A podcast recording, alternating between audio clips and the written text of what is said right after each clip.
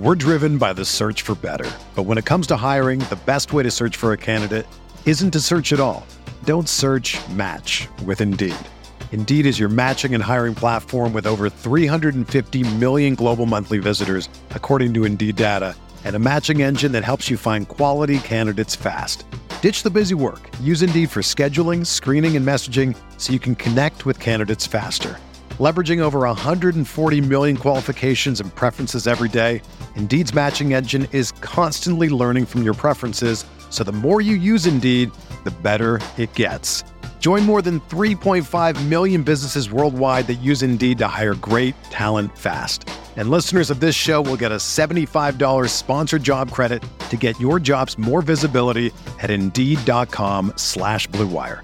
Just go to Indeed.com slash BlueWire right now and support our show by saying that you heard about Indeed on this podcast. That's Indeed.com slash BlueWire. Terms and conditions apply. Need to hire? You need Indeed.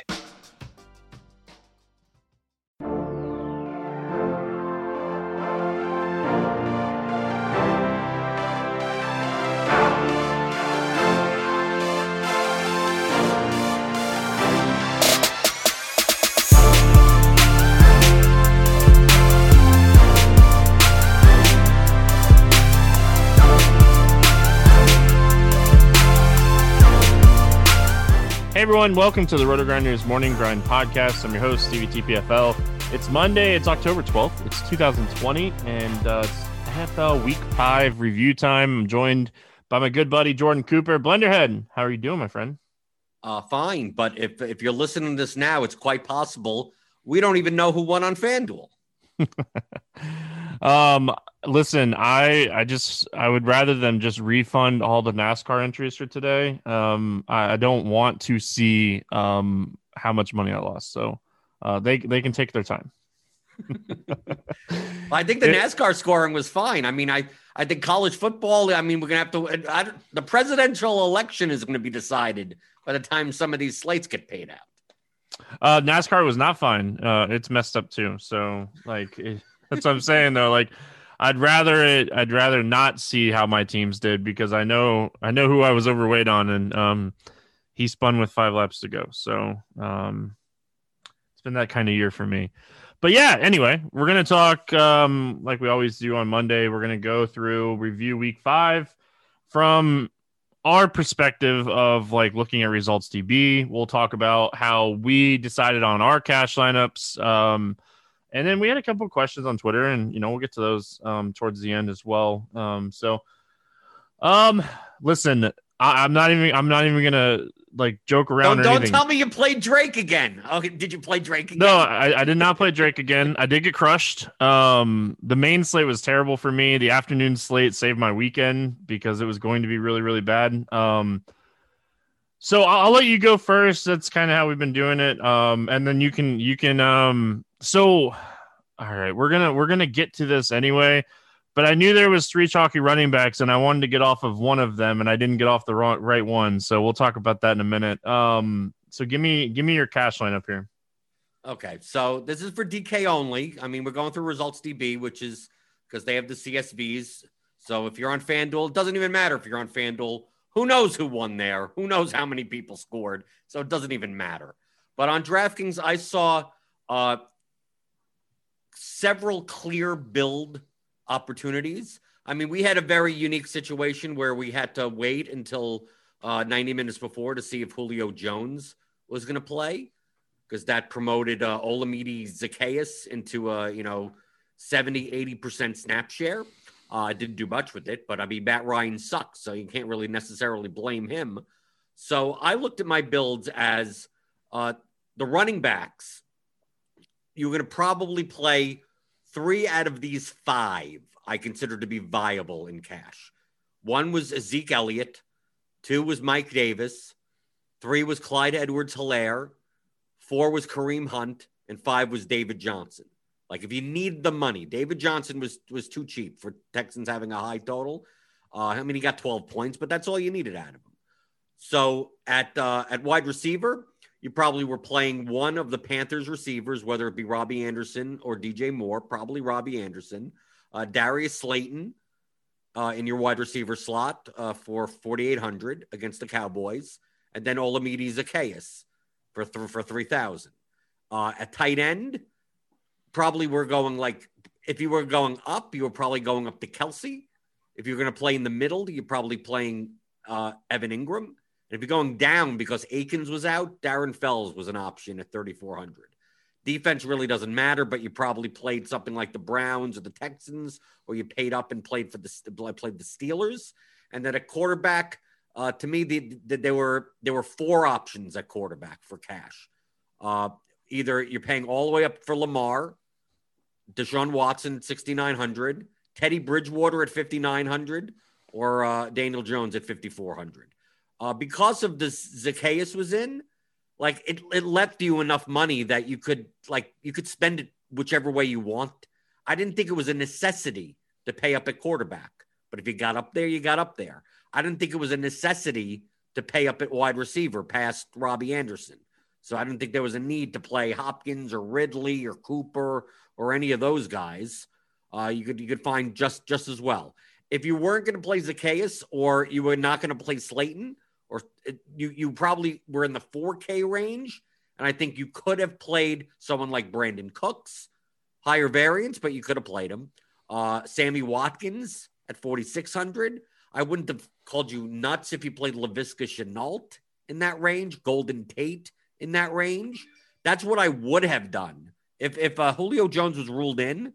It would have pretty much taken uh, uh, Ozzy like out of contention and I probably would have played like Cooks or Watkins and then fiddled around, probably went down because I played my final lineup uh, in cash games was uh, Watson, uh, CEH, Davis, Zeke, Anderson, Slayton, Zaccheaus, Engram, uh, Steelers defense, a 160 point whatever. It cashed in in all my double ups. I got like 66% of my head to heads. Uh, but I, I saw I saw the blitz was like a two v two off of that, where you played Lamar and uh, the Browns defense. But like, I just didn't think like, is there a need to is there a need to pay up? And I also knew that in the higher stakes, Watson was going to be chalk. So like to me, like it didn't matter. Truthfully, I think Bridgewater was a great play at 5,900, but then you go down and you don't know what to spend up on. So like I was considering going up from Engram to Kelce and figuring it out, like playing Bridgewater or Jones and doing that. Or in the case of not playing Zaccheaus, I would have, you know, possibly pivoted. Out of the three running backs that I played, to me, Zeke and Davis were the two, like, I wasn't removing them from my cash lineup. CEH was the one where I could turn that into Hunt. I could, if I needed the 300 or if I needed even more, turn it into David Johnson. Uh, but since I had Watson, I didn't think I needed David Johnson. I would have done something like DJ, Kelce, Bridgewater some some type of lineup, and then defense is whatever's left. It doesn't really matter to me. So so to me, uh, that because I just thought uh, for uh, compare on those three running backs, the Chiefs have so many more options. I mean, it's one thing I did big in GPP. Like my highest exposed stacks were KC Raiders stacks by fading CEH and playing Mahomes, Watkins, Hill, Kelce, those types of players. And then I one percent Ruggs run back uh, he did well, or or Waller as a run back, or Jacobs as a run back, because I was just trying to pivot off of CEH chalk, and what's negatively correlated to that would be the passing stacks. So I think out, out of all those up, Davis, I, I don't know how you take Davis out of the lineup. He's essentially 90% of CMC, and he's going to be on the field like 90% of the time. Zeke is expensive. Okay. If you didn't take, if you took Zeke, if you didn't play Zeke and you played someone else instead, at least I could somewhat understand that. But I'm I'm assuming I'm going to be talking about how you could not take Davis out of your cash lineup, and Steve is going to tell me he took him out of his cash lineup. First guy in, highest owned guy for me in tournaments too. I, I was playing Mike Davis no matter what. So, um, we're really close. Like what stinks, like I, I almost wish Julio played because like my backup lineup, like it was a three v three swap, and like it would probably put up like one seventy or something like that. I, I that's exactly what I was saying because when Ozzy puts yeah. up two point three, I'm like, dude, I would have had like I would have probably had Cooks or Wat. I mean, Watkins put up ten points, so that's still fine. Like I would have made, I would have actually made a better lineup. I would have been on like Bridgewater, and yeah, would have scored. Yeah, more. Bridgewater. I had Bridgewater, CeeDee Bridgewater, CeeDee, and Slayton was was my. Uh, so I went Watson, Ceh, Davis, Amari Cooper, Robbie Anderson, Zaccheaus, Engram, Hunt, Dolphins defense. Um, so like my 3v3 was if Zaccheaus wasn't going to be in play, I was going down from Amari to CeeDee Lamb and then put it in Slayton and um, playing Bridgewater. So like my 3v3 swap um, I, w- I was, you know, now I wish Julio would have played, but I, I liked my team. Like, I'm not even mad about my team. I didn't make money today. Um, like I said, the afternoon slate really saved me. Like, it was like a minus 120 day. And like, uh, I don't think I cashed hardly anything on the main slate. So I debated all morning on whether or not to play CH or Zeke Elliott. Like, that was the I, I was not going to play one of those chalky running backs because I wanted to play Hunt, and Hunt did really well. He didn't kill me. Uh, Amari Cooper killed me. Like that. That was what killed me. The Miami Dolphins defense put up twelve, but like Amari Cooper, four points from a guy that's seventy four hundred at a wide receiver position where you're just paying for his floor. Like Amari Cooper puts up fifteen points, and I crushed double up. So like process over results, I guess. And um, I wasn't mad. Like I don't think my my cash lineup is too crazy this week. No, it sounds like more like a single entry kind of GPP type of lineup. Right. I just like the wide receiver pool this week for cash games is just was so weak.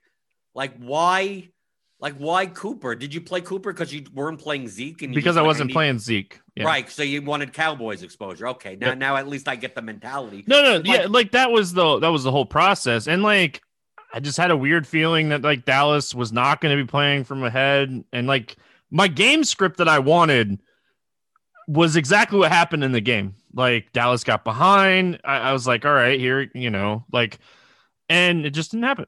You know. Did you look at Amari zero at halftime? And and I did. And, did I thought he got hurt. Yourself that you you hope it's just a leg cramp. Oh God. Um. Can so, you believe that? I, I heard Tony Romo say that. I'm like, no, we can obviously see it's not a leg cramp.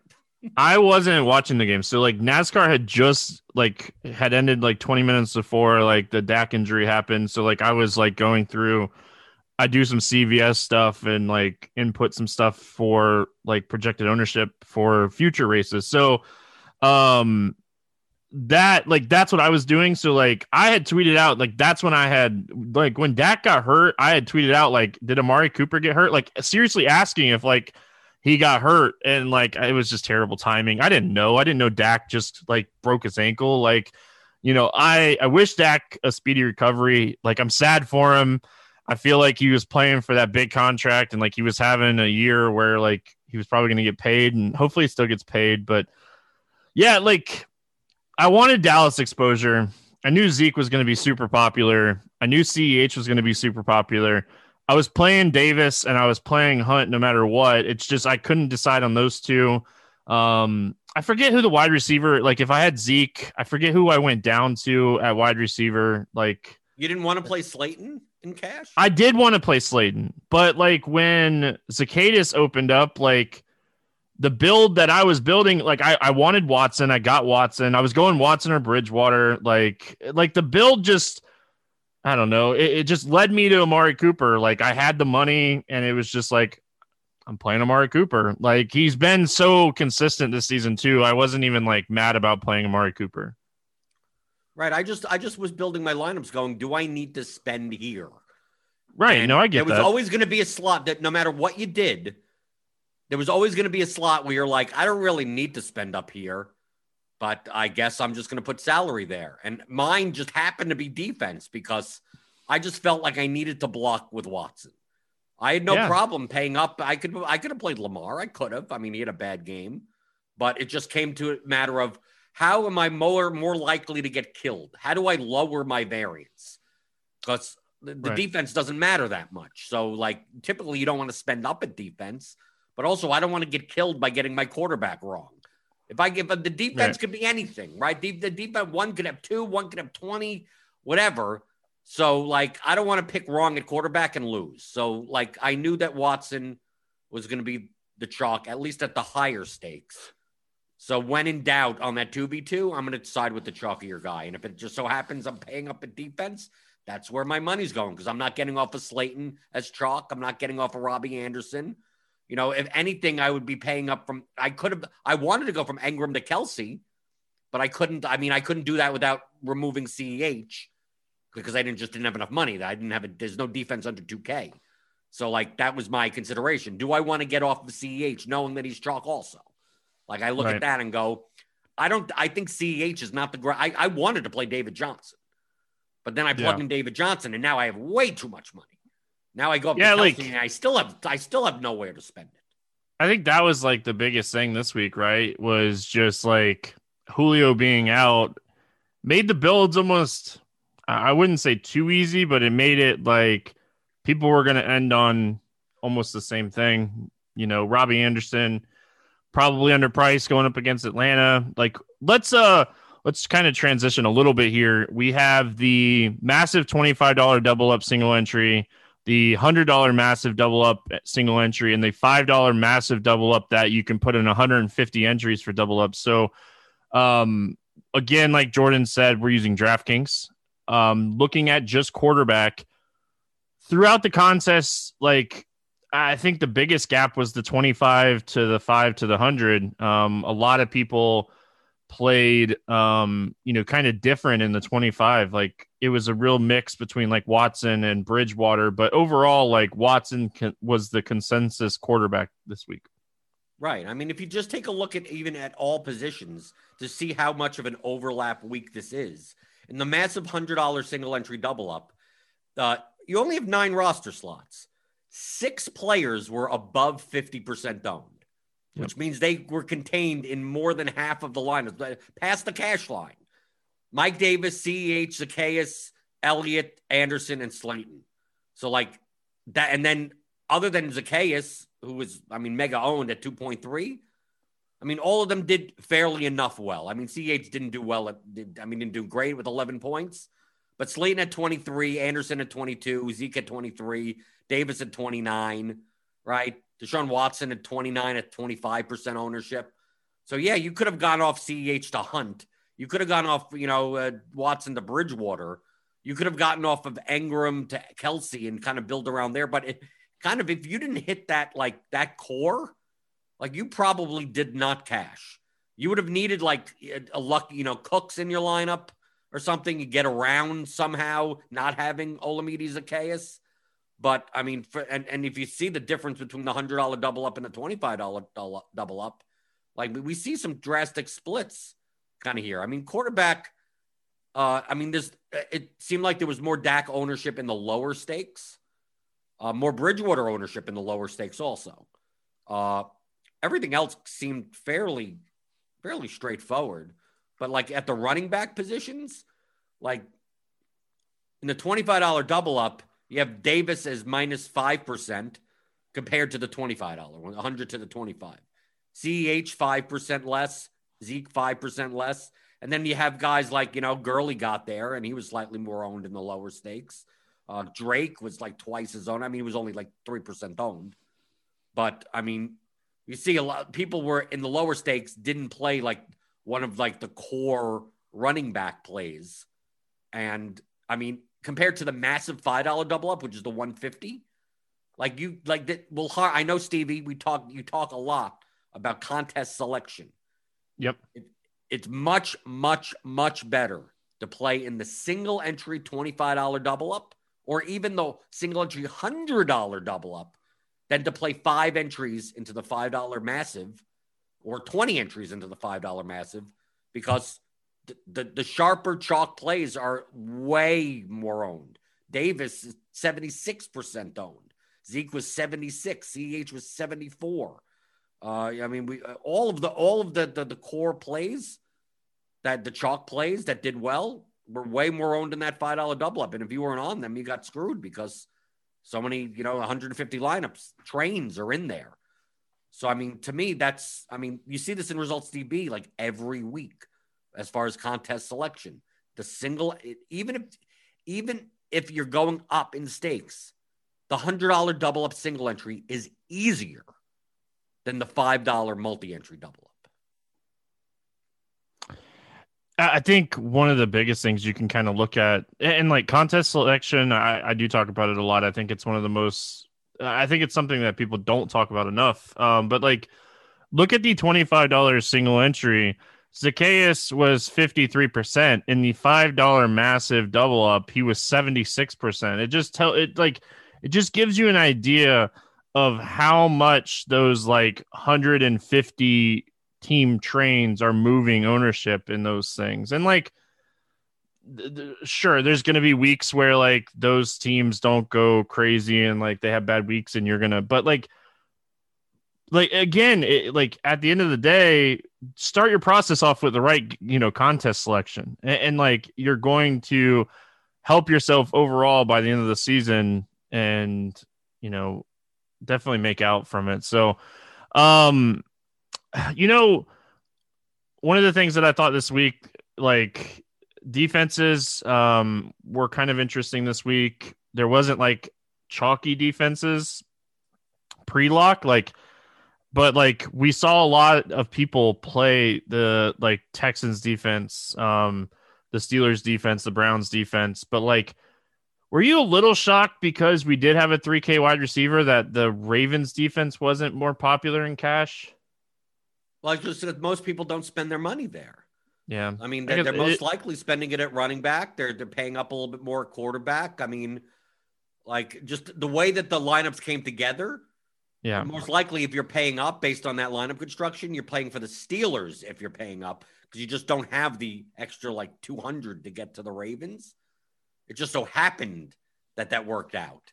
I mean, if you if you had because think in terms, Stevie, of would you rather have Daniel Jones and the Ravens defense or Deshaun Watson and the Texans defense? Like like you take the upgraded quarterback every single time.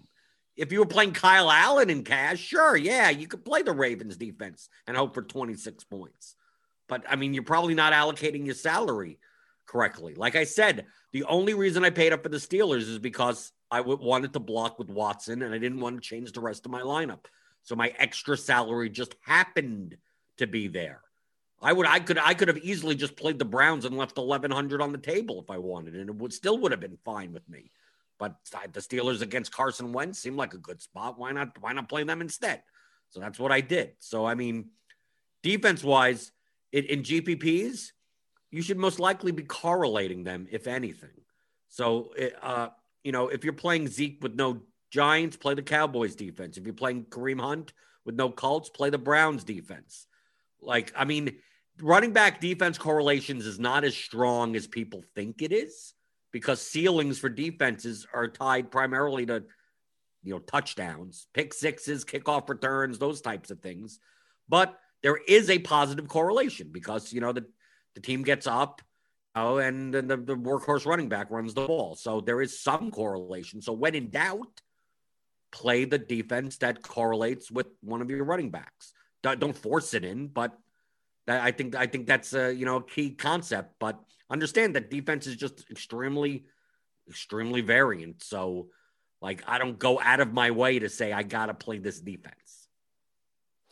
Let's move over to tournaments here. Um, not 50%, but depending on like what tournament you played this week, we still saw really high ownership on running backs this week. I feel like it was one of the positions that you could get one of the best leverages um, this week in general. Um, when you're looking at ownership from tournaments, kind of talk about like what your your thought process was this week when it came to running back, and um, you can even like I have my ownership percentages up for both sites still, so uh, we could even get into that a little bit. Um, what was your thought process at running back this week? Okay, so yeah, I have my lineup HQ still up. Uh, I I've been beating on this drum uh, all season because of the way that running backs are used in the NFL now, and with running backs being the most subject to touchdown variance, that I'm more willing to pay down at running back. So I'm aiming. I could still play. I could still play expensive running backs, but I'm aiming that instead of playing three expensive running backs, I could play two and then a cheap one and then pay up at wide receiver, especially at on a week where not many people were paying up at wide receiver. So, like, yes, I had Mike Davis in half my lineups. Like, to me, he was easy. Uh, I had Zeke in 40% of my lineups. I was light on CEH, but that's primarily because I was playing a lot of Mahomes stacks. So they don't correlate with one another. Uh, the, the passing stacks negatively correlate with the running back. Uh, but I was playing, I played 45% David Johnson at 5,200.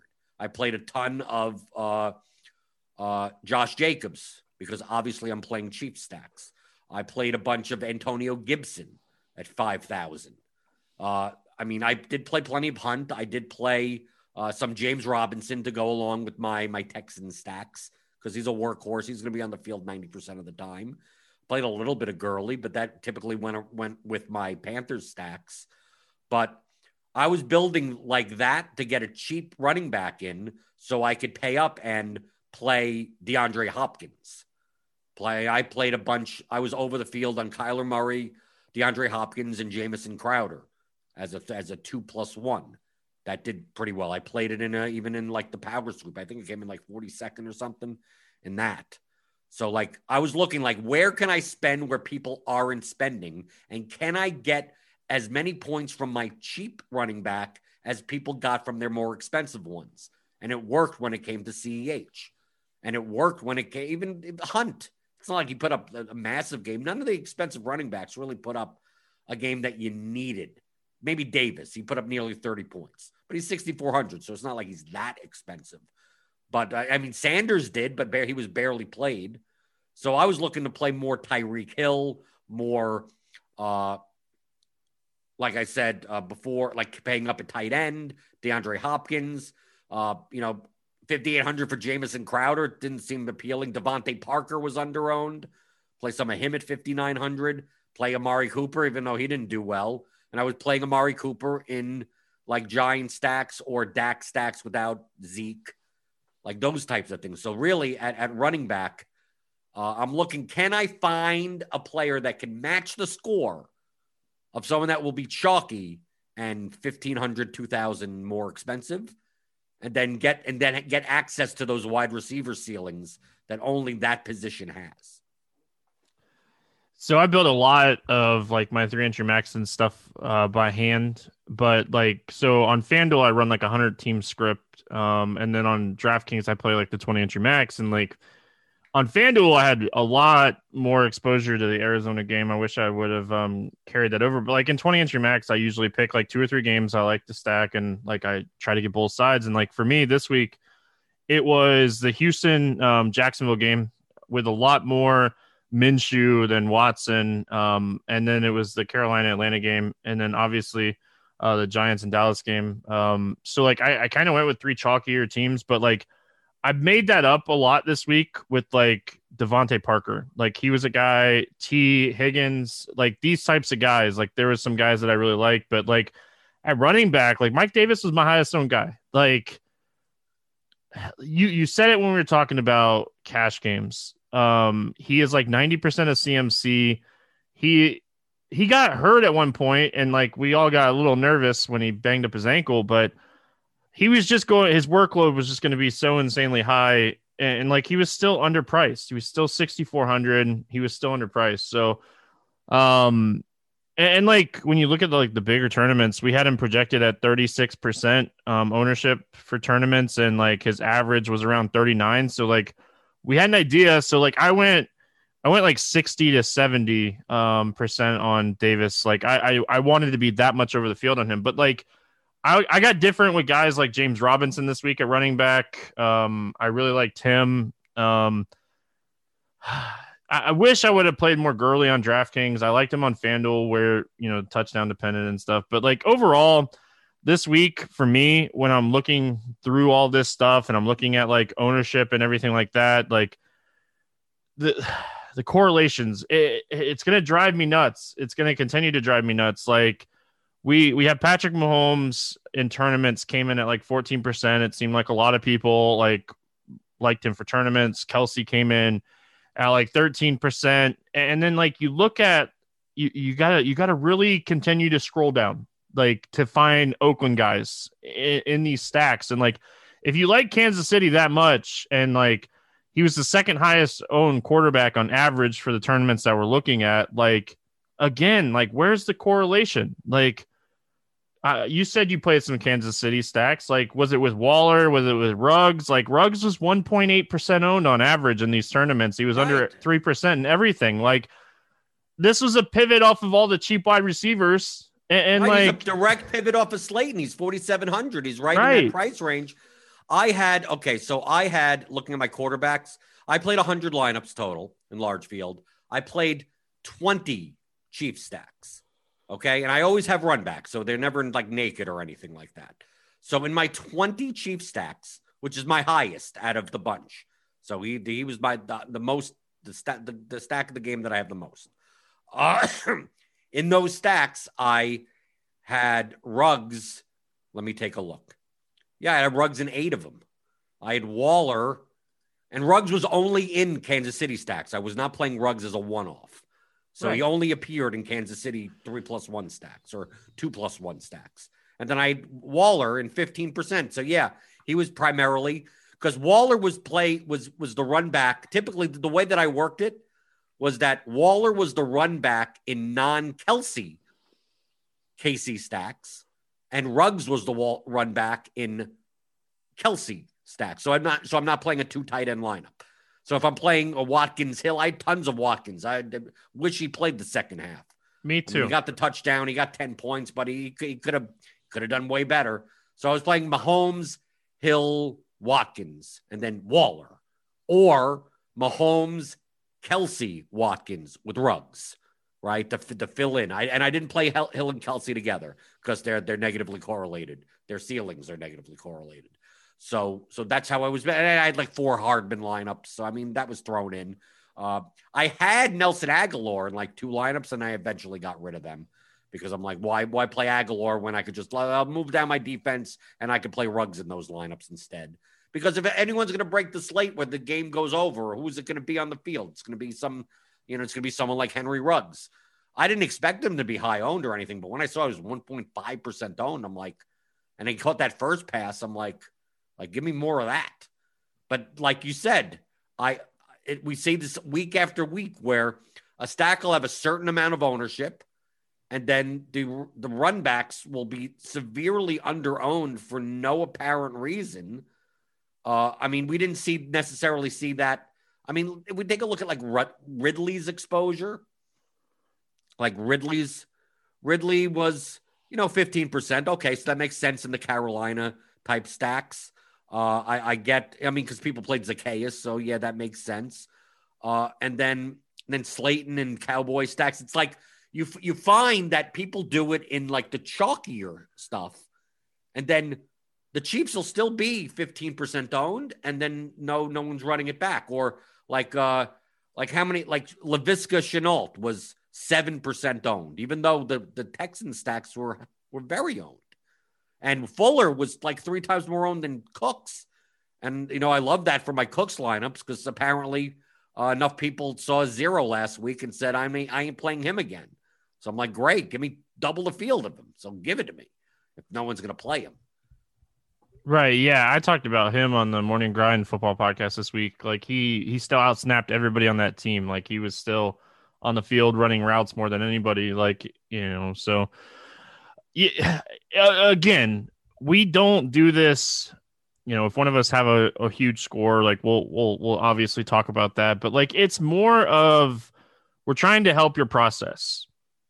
Like, if you're building a three person Kansas City stack, build it a few times with Waller, build it a few times with Ruggs. Like, get the exposure don't just build these chalky like three mans and forget about the other team because for your three man to get to where you want it to get to, you're going to want the other team to score some points too. And we talk about it in NBA. You know, we talk about it in you know uh, other stuff like uh, obviously NBA probably the most besides football, but you know baseball stacking. You're not. You, sometimes you're game stacking, but like again, you know, you, see these ownerships, use results DB, and obviously you'll see guys like Claypool on the winning team on some tournaments today, and like going into the going into the slate, you probably weren't looking at Claypool. I wasn't looking at Claypool. He scored 45 points. He was cheap. Like I, I okay, like don't look at guys like that. Look at like look at where where were your stacks? Where did you go into the slate? I went into the slate super high on Jacksonville. So like I played a lot of DJ Chark. He busted. Okay. I played a lot of Shenault too, and he did fine. So like I gave myself opportunity. I ran it back with Cooks. I ran it back with Fuller. I didn't run it back with the tight ends. Um, you know, thinking back, maybe I should have, but like, how do you make your process better? Is what we are trying to help you do. Like, obviously, we'll sit here and we'll look at these tournaments, and you know, we'll see who wins and all that stuff. But like, Robbie Anderson was thirty percent owned today. DJ Moore was thirteen percent. Like, where can you get leverage in, in some of these popular games? And like, I think that's one of the best examples. Like, Robbie Anderson still had a really good game, but like DJ Moore is starting to come alive. Like, there was enough leverage there. It's just, uh, again, like, where can you get leverage?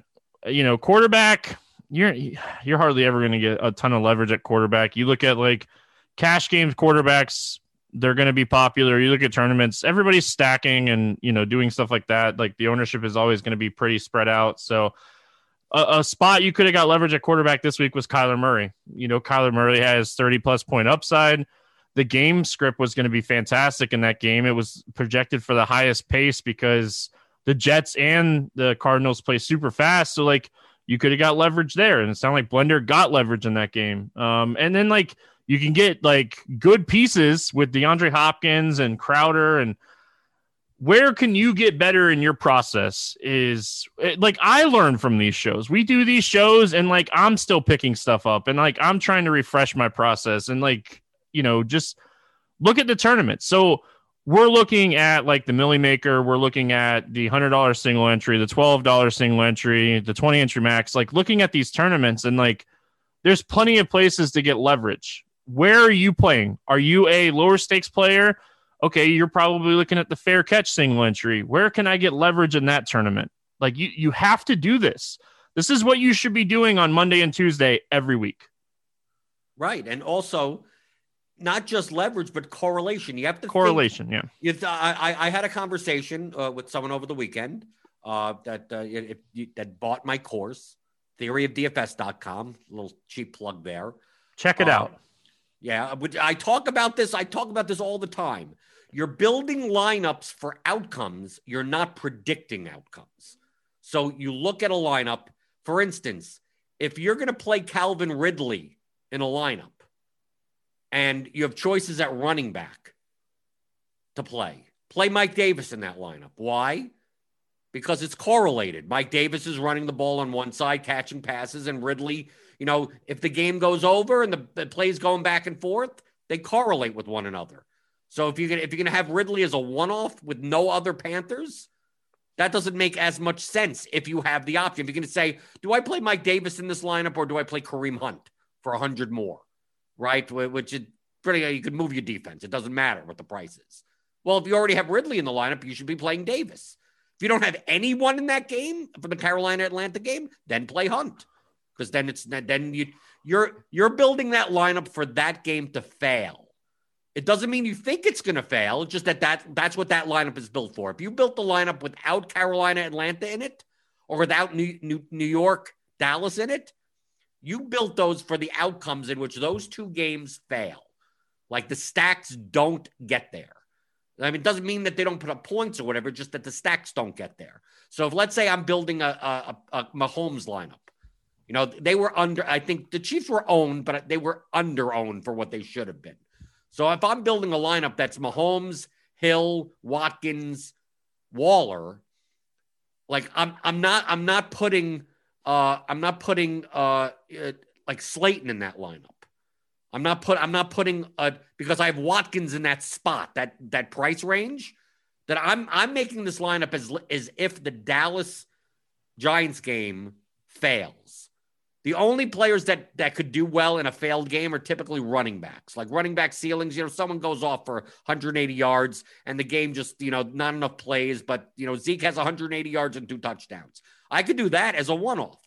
So maybe I do that, but I don't play a run back with him. I just like just plug him in, right? David Johnson. If I'm going to play David Johnson, I'm not. I'm not playing. I'm not going to be playing Fuller. I'm going to play as if the Texans only score, you know, 17 points, but David Johnson has a touchdown and 100 yards. I'm building the lineup for that instance. So if those games fail, I now have the opportunity to win. It's not that I think the Chiefs are putting up the most points.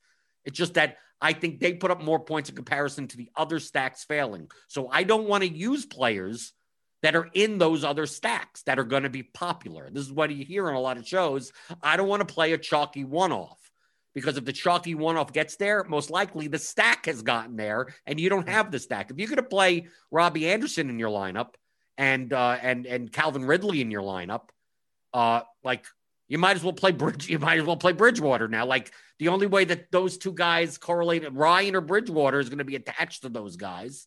Just like if you're going to play, uh, if I mean, I, I could look at some so many other guys. If you're going to play Engram, Slayton, those type of guys that play Play Jones in the lineup. Don't play them as one-offs. I never I didn't play a Slayton in a single one-off in any of my GPP lineups because I knew that that game would be somewhat chalky. So like I I'm going to play for it to fail. I'm going to play Zeke in those lineups or Devonta Freeman in those lineups or may, maybe Tate because he's lower owned at least. So, you know, maybe he gets there, but no one else gets there. So I'm not predict like it's a very big key, and I, I, know it may frustrate some people, especially when talking in the RotoGrinders Discord for premium members. I'm always in there, so sign up for premium. That you know, when I say play whoever you want, like it's based on that concept of like make the lineup make sense so it has first place win equity for an outcome. And you're not predict. You're, you're not. I don't enter a lineup going, who do I think is going to score the most points? I'm, I'm, I think of well, if the Chiefs Raiders games goes over, how does that stack win? Okay, well, that stack wins by Mahomes plus Hill plus Watkins plus Waller. And it also means that the Cowboys game went under. It also means that the Falcons game went under. It so like I got to stay away from those games. And then I take a Kareem Hunt. And then I take, you know, I take uh, Antonio Gibson in that lineup. And I correlate Gibson with Cooper Kupp. So it gets me a little extra correlation in there. That's the win situation for that lineup. And then I move to the next lineup. Maybe the next lineup is me stacking the, the Giants Cowboys game. It, it, it's completely different from the first lineup. Now I'm making a lineup for that win condition. So in that lineup, maybe I don't have Tyreek Hill. Because if the Tyreek Hill gets there, then it's quite possible that the Chiefs stacks the ones that get there, and that lineup doesn't win.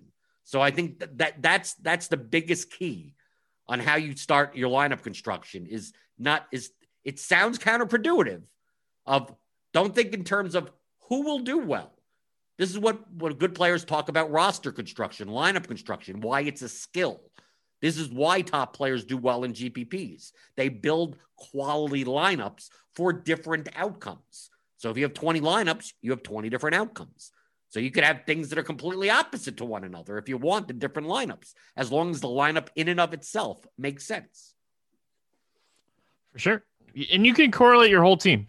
Like it not just a, a, stack. You can correlate a stack inside of a stack. You can correlate a running back with its defense.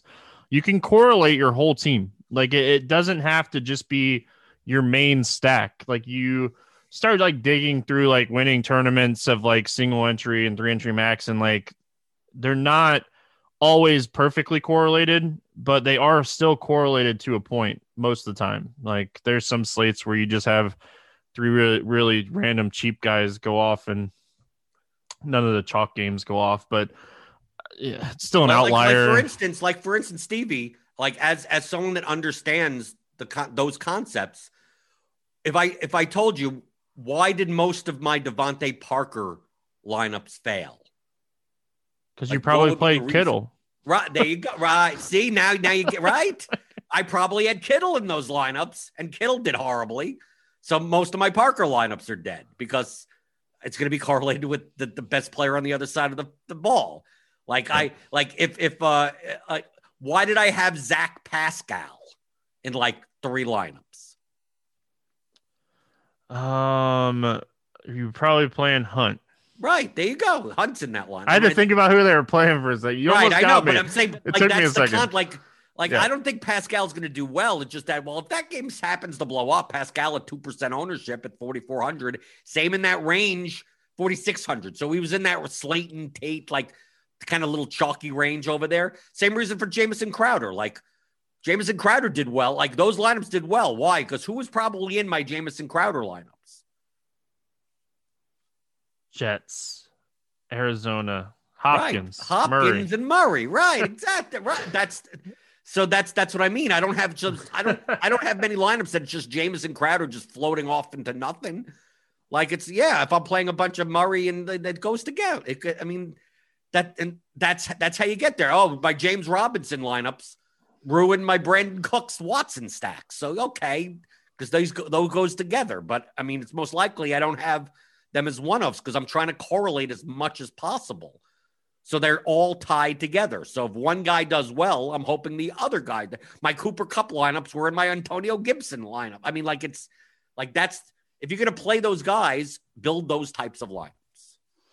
This is also why you can't just go into an optimizer, click a couple buttons in 20 minutes, and hit done and save your lineups to a CSV and put them on a website. Well, you can't if you correlated Travis Fulgham and Chase Claypool.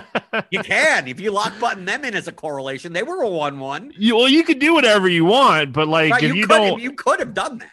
I you don't. No one. would. somebody like I, I get so many questions on like so I I MME NASCAR a lot. So like I get a lot of questions on like NASCAR and they're like, you know, why is it why are you still building lineups? Like it takes me like two hours to set up lineup HQ for one for one race. Like for a football slate, if it's not taking you at least an hour, you're probably not doing it right. like Right. It, typically, I'm I'm working on lineups. I work on a build like typically before I do my periscopes late Saturday nights. So like you know seven eight o'clock and it takes me two hours. I'm generating lineups like a hundred times. I mean, because I'm missing a group. I mean, I have like I like I'll, I have it up. I literally I have it saved. Yeah, player- like how many times do you click it the first time and be like, "All right, I like this, I'm done." Like Oh, I, I- I never, know, but I never, even set exposures yet. like never.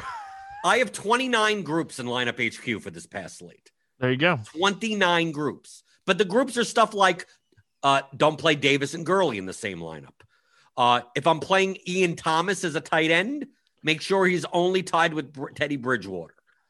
So he's only going to show up in Bridgewater stacks. And then I have a like, don't play Ridley and Gurley together because I was playing, I was thinking about playing some three plus twos and I didn't want them both together. So like I could run through all of them. And then when, when I, I set up all the groups based on the player pool that I put together, and then I don't set any exposures on players. I just run it just to see based on median projection what I'm getting a lot of. And I'm like, do I want 80%, you know, Bridgewater stacks? Like, no. So I cap him at 12. So I'm like, now that I'm he's capped at 12, what's it going to give me more of? And then I just keep on doing that until it's like, okay, that I have a nice base to start from. Look at the lineups and then see if I missed any groups. Did these correlations make any sense? And then go through from there. And then then it, then you could tweak. So I hit that button on lineup HQ, that blue button that says build 100 lineups. I must have hit that, I don't know, 50 times, right? And that's that and that's me as an experienced player, right? Like I know how to all the intricacies of lineup HQ and I'm doing that 50 times. So you may be doing it 100 times. But I don't know anyone. I literally don't know any MME player that sets everything up and all the numbers and within like one or two times presses the button and that's their CSV. That doesn't happen. No, and you might change like range of outcomes from like optimal to five percent to ten percent to like you. Sometimes I'm at like forty percent before like I get a build that like I like, and this is more NASCAR than football, but you have to take your time. Like, don't rush to it. Like, you can start setting up your lineup HQ Thursday, Friday, Saturday. Like, it doesn't have to and like adjust to your player exposures on on inactives, but like the way that like football is with Adam Schefter and stuff, like we have a really good idea of who is not going to play and who's going to play almost every week. So you can really start setting your lineup HQ up. Um, you, you mentioned three two. I had my my thing up and I have a three two in front of me. like it was it was Ryan Ridley, Gage, Anderson, Davis, and then like I ran it. I had a Hunt, T.Y. Hilton like correlation in that three two as well. So played a lot of T.Y. Hilton with um my Kareem Hunt today. So um but, right, but to two- go but to go through the groups like when when you when you because people ask about groups all the time in lineup HQ. Yep. That you know, like what I said before, if I didn't want to play Ruggs as a one off, I didn't know that until I saw my lineups. Like I built it and I didn't realize, and I saw lineups that just had Ruggs in it. And then at that moment, I go, is that smart? Should I have Ruggs with no Chiefs? Just Ruggs goes off and somehow the Chiefs, and the, what, the Raiders just, uh, he has 130 yards and two touchdowns and the Chiefs just sit there doing nothing. I mean, like, so I was thinking, do I play Ruggs with CEH? like as a one one. Like, can I do that? And I'm like, well, if CH is a big game, probably uh, the Raiders didn't do all that well. So maybe I don't play them together. And then I go, okay, I'm only playing Ruggs in basically, I'm not playing any two tight end lineups, so I don't have to worry about the slot. So then I go into the groups and I basically put Ruggs as the conditional player. And then I set the group as Mahomes because I'm not playing any Carr stacks. So basically, a one, a min one, max one of Mahomes. So basically, any Ruggs lineup needs to have Mahomes, which basically means that that's the run back. I mean, if I had Carr in there, if I had was playing Raiders stacks, the group would have Mahomes or Carr. So that would prevent Ruggs from ever appearing as a one up because the quarterback, which is the head of the stack, that's what it's going to be. So that's what I that's what you should be going through. Where are the correlations? What makes sense? And then on Sunday morning, I'm going through my lineups one by one and make and, and double checking. Going, should should I be playing Gage as a one off? Hmm. Sometimes you just get into a, a, mold of like you're not sure. Should I be playing Sammy Watkins as a one off? Should I be playing Laviska as a one off? And then you may decide, you go, okay, maybe Shenault shouldn't be a one off. Let me tie him to Watson or Minshew, and then so he doesn't show up, and then I build again. But that's all based around lineup construction. That's not based around like who's going to do well. I just want to make sure my lineups make sense. Make sure your lineup makes sense. I they tell a story. That's what Peter yes. Overzet says. It has to tell a story. Yes, he, he is funny, but that is true. Um, all right, we had two questions on Twitter that we'll get to. We're running out of time here. I think we can get through these questions pretty quick. Um, one of the questions was like, if you're building a correlation stack, since we're talking about it right now, like if you're running a quarterback, wide receiver, and a wide receiver, tight end, running back from the other team, do you ever throw in the defense? Um, I'll, I'll let you do this one. Defense doesn't matter. Uh, a lot of people think that the defense and offensive players are negatively correlated. That's incorrect. A lot of times they are positively correlated. They're probably negatively correlated to the opposing running back, right? So you wouldn't necessarily you wouldn't play uh, Zeke Elliott and then the Giants defense, right? You wouldn't pl- want to play a workhorse running back with the opposing defense, but the defense in and of itself is still positively correlated with the, the passing attack of the other team. There's a pick six. That's how the defense gets a ceiling and then the other team gets the ball back again. So now you now the wide receivers get more targets. So never feel. I mean, it's not something I, it's not even something I think about. On, especially on shorter slates, it's very it's something you could exploit on shorter slates since people don't do it. They go, how do I how do I stack three guys and then play the defense against them? It's like what happens?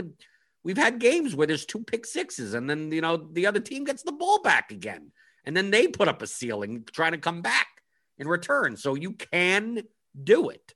So uh, even on on on uh, lineup HQ, I sometimes do set max offense versus defense as one, you know, or, or, or one, two, three. And I mean, I got to make sure that, you know, that makes sense. But like, it, it's not something I go out of my way because defensive ceilings come from defense and special teams touchdowns, which in turn give the ball back to the opposing offense.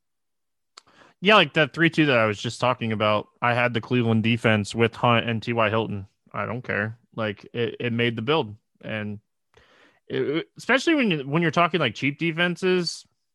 Like I had some I had some Miami stacks with Parker and Kittle. Like to me, I'm with you. I won't play an opposing running back against my defense or an opposing quarterback, that would be dumb. I don't care what anybody says. Don't play. No, the quarterback's fine. They could throw for 500 No. yards and some pick sixes. You can Nope, nope, can't do it. I can't mentally do that. Like I, I get it. Like you know, I do that in showdown. I mean, that's the, the easiest oh thing to do in showdown, showdown. showdown's way different. Like that's a that's a whole nother hour of talking. Um, all right, the other question we had was game for for game selection. I think game selection is super important. Um, I talk about this. I I try to work it into like the morning grind game, um, especially like during basketball season and stuff. Like it, it's the thing that I think is the most overlooked. But game selection is important for knowing how much you want to play. Whether you play hundred dollars and you want to play hundred dollars in tournaments every week, whether you play hundred dollars and you want to play like fifty dollars in in cash games and fifty dollars in tournaments, like game selection is important to know what you want to play. Blender plays more in football than I do. I play more in NASCAR than he does. He plays more in soccer than I do. Like you have to know what you're playing. My game selection in football is going to be different than Blender's because he's going to attack it from a cash standpoint. I play some cash games, but I play a lot more single entry and three entry max attacking that kind of it. So you have to know what you want to do with your money each week before you can really like start narrowing down like your game selection. Like if you're to play a hundred teams or a hundred dollars in tournaments a week on say DraftKings or something, like what do you want to do? Do you want to play a bunch of teams? Well, then like a 20 entry max is probably the best for you. And then add on some single entry stuff. Like I'll, I'll let you kind of get into it too. But like this is something that new players and players that have been playing for a while just don't put the time into. And like we have a free extension that tells us everything that we need to know about a contest before we even enter it. Also, you have to consider the context of the slate.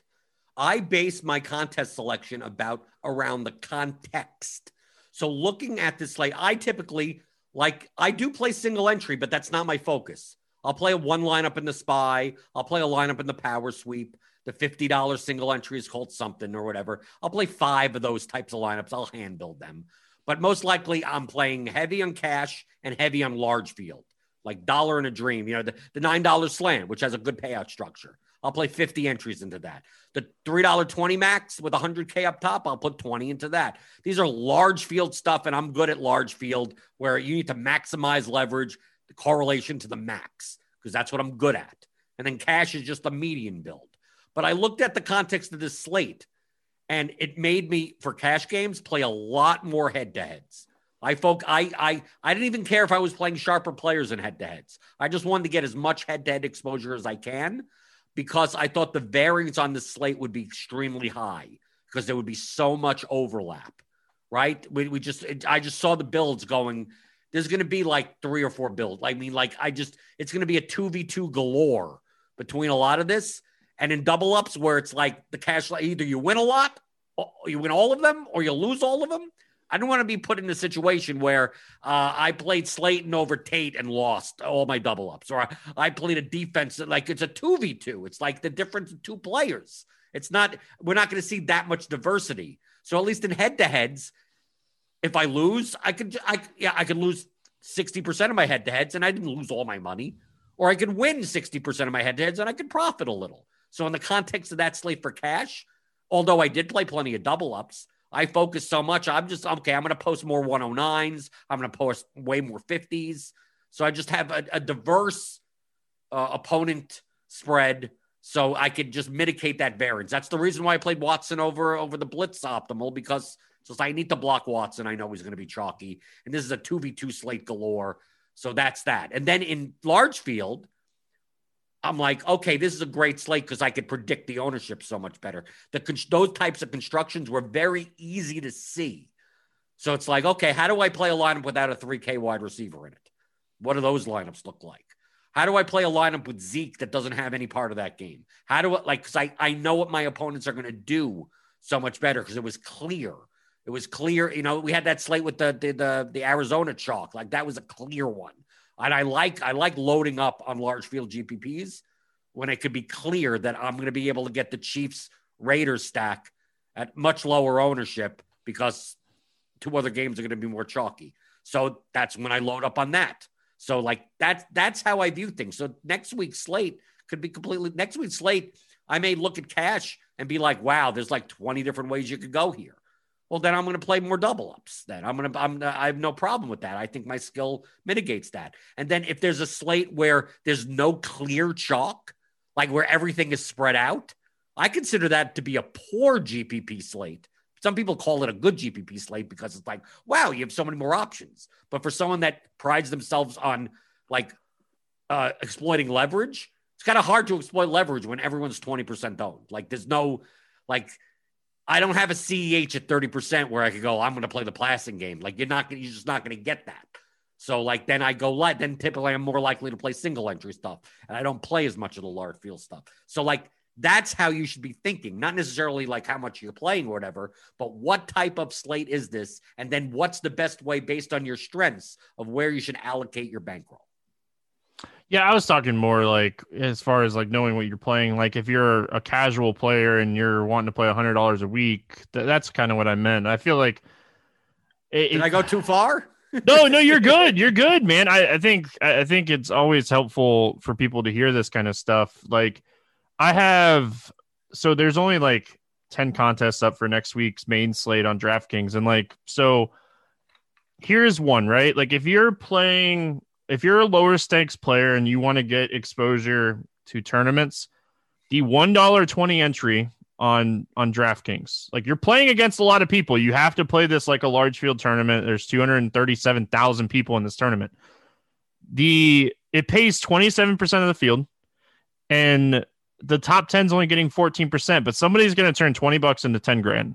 So like you're still going to need the nuts to take down a 237,000 player tournament, but like it pays out 27%. Like if you build quality teams, you could have one or two teams do well, make your 20 bucks plus some and like learn and like build your 20 entry max skill up until you're playing like the three the three dollar one and like then you're playing for 100k up front and like you have to you have to build your craft blender. You have to work on your that, craft. that's what i did. I played people people are amazed when i say i just started with 400 bucks and i was playing the quarter arcade. That's how do how do you think i learned how to do this? I mean right. and then i i was bad in the beginning also and then i had to learn stuff. And then i you know what i did? I subscribed to RotoGrinders. So i read all i mean like like this doesn't just come out of nowhere. So, like, yes, I, I mean, I, there were the days that that when twenty dollar GPPs, I was like, wow, I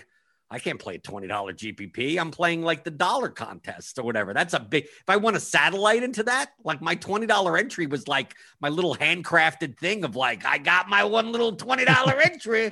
You know, it's better than this. You know, the ten quarter arcade ones that I'm doing. But then, but I knew that in the quarter arcade and the dime times or whatever the dollar, you're still playing large field contests. So you have to build lineups like that. That's that. I, that those are YOLO. I know that, that my my ten dollars into that is like I gotta aim for first. And then when you aim for first and weeks go by and you you turn ten dollars into six dollars and ten dollars into eight dollars, ten dollars into twenty two. Woo! Eventually, you get good enough where you turn ten dollars into five thousand you know, coming in second or something. And now, like now, now you could play the three dollar twenty yep. max, and that that like let's literally that, that that's that's that's how I started.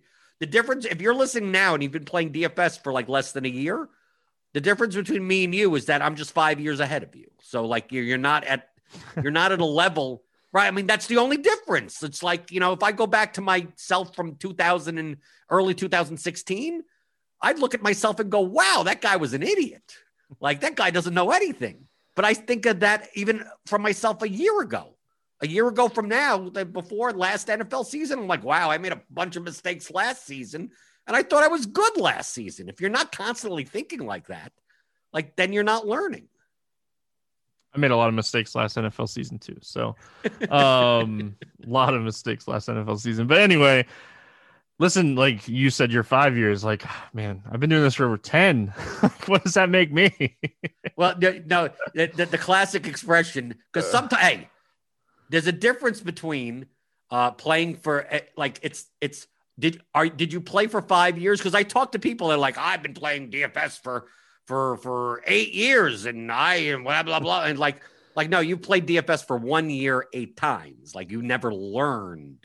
So it's not Yeah. necessarily the amount of time that you played. Because Stevie, like you you played for 10 years, but you you we all make mistakes. I mean, there's probably Oh, yeah. the beginning that you oh, know I I've told this story on the podcast many many times, but I deposited like 600 bucks on FanDuel in 2009, um, and I probably lost it in a month. Like it, it was really and quick. that first slate still hasn't paid out yet. That's they're they're really behind. so, uh, I got excited. I, I switched to FanDuel really quick and like the scores changed, but it's because the NASCAR like popped up. But um, I was like, oh, but yeah. So FanDuel did send out a tweet that they're going to be probably Monday on that stuff, so we can all go to Probably bed. And... Monday. So- but uh, can you believe that there's someone that that went to sleep tonight that doesn't realize that they're a millionaire? Yeah, like uh, like if you if you played like Claypool, right? Like you're looking through your Claypool teams, like or or Fogel, Fol, Fulgham or whatever his name is. Like you're looking through those teams. Brandin Cooks, like you're looking through those teams, like on FanDuel. Like I know I didn't win a tournament on FanDuel. I didn't play those guys, so like you know, I'm I'm just hoping I made money. Like so. uh blender it's always fun on mondays to break this stuff down um we'll tomorrow be talking baseball um tampa beat houston in game one on sunday night um there is the games on monday and um sorry we're not covering those but we'll be back with baseball tomorrow breaking down the tuesday slates uh be game two for the NLCS and game three for the ALCS. Uh, we'll be talking about baseball all week. Plus, we'll have some football. We're going to be joined by one of the specialist guys, um, you know, to talk some specialist stuff as well. Uh, Blender, any final thoughts before we get out of here? One more time, should- website. What's the website? Thir- theoryofdfs.com. It's a 15 hour audio masterclass. Plenty of teach you how to play. time. Sports are like winding down. There's plenty of time to to take the course now. And, and Sean Newsham, who's going to be on for the specialist stuff. Yep. He's probably he's probably the best specialist in like like if there's a sport if, if there was DFS badminton, he'd be good at it. He it, he he's he's uh him and and uh, and Alex who came on Fear the Turtle. Like these are guys that I block in the soccer lobby. So like so you you got you got the best here, especially when it comes to soccer, especially with the projections and everything. If you want to play EPL coming up or a Champions League for soccer, it's like go into the soccer channel, subscribe for premium, and, and subscribe for the specialist stuff because those are those are two guys that I don't want to play in the head-to-head lobby, and the soccer head-to-head lobby doesn't have that many players in it, so it's like we all block each other. So so I give that as a as a two thumbs up for the specialist package. There you go. Um, I don't know what we're talking about when we do the podcast um, this week for the specialists. I'm gonna we're gonna we're gonna have the you know Sean Newsham, like uh, Blender was saying, we're gonna have him on once a week uh, this month, and we're just kind of gonna see what we have. Maybe it's esports. There's a lot of stuff going on with esports. I don't know when soccer starts back up. I don't know when tennis starts back up, but like we're gonna talk something. So we have a fun. We have a bunch of stuff planned for this week. Um, that's it. That's going to wrap it up here for the week five NFL review. Hope you guys enjoyed. Uh, hopefully, you learned something. I learned something, and um, that's it. We'll see you guys uh, next week for week six review.